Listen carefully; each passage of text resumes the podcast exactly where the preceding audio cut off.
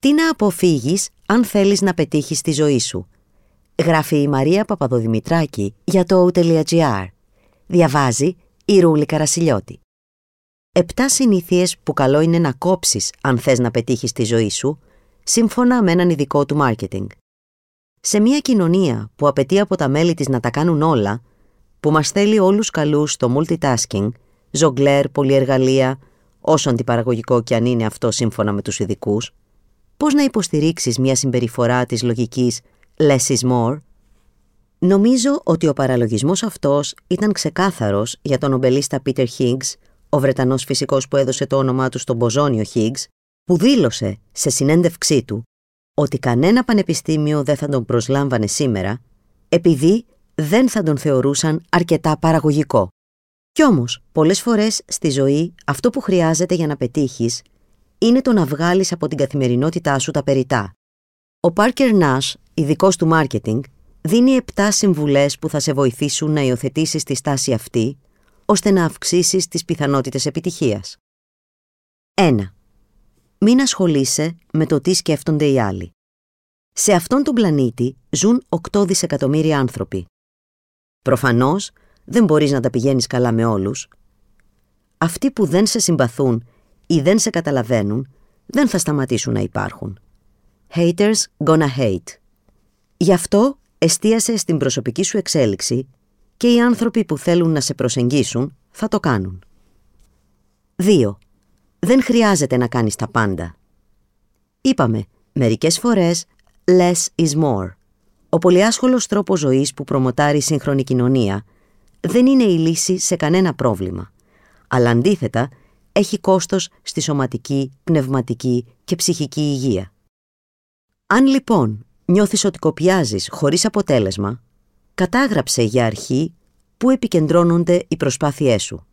Αντί να μοιράζεις χρόνο και ενέργεια σε πολλές δραστηριότητες, εστίασε στο να ολοκληρώνεις μία εργασία κάθε φορά. 3. Σταμάτα να ασχολείσαι με τις υποθέσεις των άλλων. Για αρχή αναρωτήσου. Ασχολείσαι με τα προβλήματα των άλλων επειδή θες πραγματικά να βοηθήσεις ή με τον τρόπο αυτό αποφεύγεις να ασχοληθείς με τα δικά σου προβλήματα; Αν ισχύει το πρώτο και οι άλλοι χρειάζονται όντως τη βοήθειά σου, τότε καλώς. Διαφορετικά, εστίασε στον εαυτό σου και κάνε κάθε μέρα ένα πράγμα που σε πάει πιο μπροστά ως άνθρωπο. 4. Άσε την ευχαρίστηση και ψάξε για σκοπό. Η αλήθεια είναι ότι η ευχαρίστηση είναι κάτι που εύκολα μπορείς να αποκτήσεις σήμερα.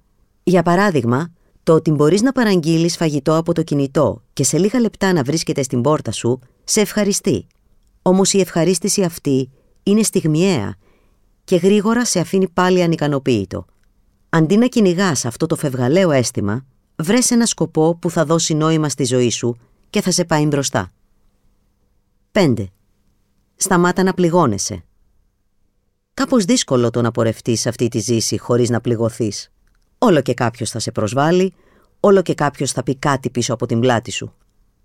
Η καλύτερη αντίδραση σε αυτό είναι να μην νοιαστείς. Αντί να ξοδέψεις τον χρόνο σου ανησυχώντας για αυτά που κάποιος είπε, επένδυσέ τον σε ό,τι μπορεί να κάνει εσένα καλύτερο. 6. Μην προσπαθείς να τα κάνεις όλα μόνος. Φέρε στο μυαλό σου κάθε μεγάλο επίτευγμα της ιστορίας. Πόσες από τις νίκες αυτές ήταν αποτέλεσμα της δουλειάς ενός μόνο ανθρώπου; Ακόμα και όταν η ιδέα γεννήθηκε στο μυαλό ενός, χρειάστηκε μια ολόκληρη ομάδα για να γίνει πραγματικότητα. Μην τρέπεσαι να ζητάς βοήθεια και να στηρίζεσαι σε μια ομάδα. Έτσι θα μπορέσεις να καλύψεις τα δικά σου αδύναμα σημεία και να προχωρήσετε όλοι μαζί. 7. Μην συγκρίνεις τον εαυτό σου με τους άλλους. Βλέποντας τις αναρτήσεις των άλλων στα κοινωνικά δίκτυα, είναι σχεδόν αδύνατο να μην συγκρίνεις τη δική σου ζωή με τη ζωή τους. Προσπάθησε ωστόσο να θυμάσαι ότι αυτό που βλέπεις είναι μόνο αυτό που θέλουν εκείνοι να δεις. Επομένως, άσε στην άκρη τους άλλους και ρίξε μια ματιά σε σένα. Γράψε σε ένα χαρτί ή φτιάξε μια νοητή λίστα στο μυαλό σου με κάθε τι μικρό ή μεγάλο που σε κάνει να νιώθεις ευγνωμοσύνη για όσα είσαι και έχεις. Έτσι θα βρεις τη χαρά στις απολαύσεις της δικής σου ζωής, τις οποίες μπορεί να έχεις ξεχάσει.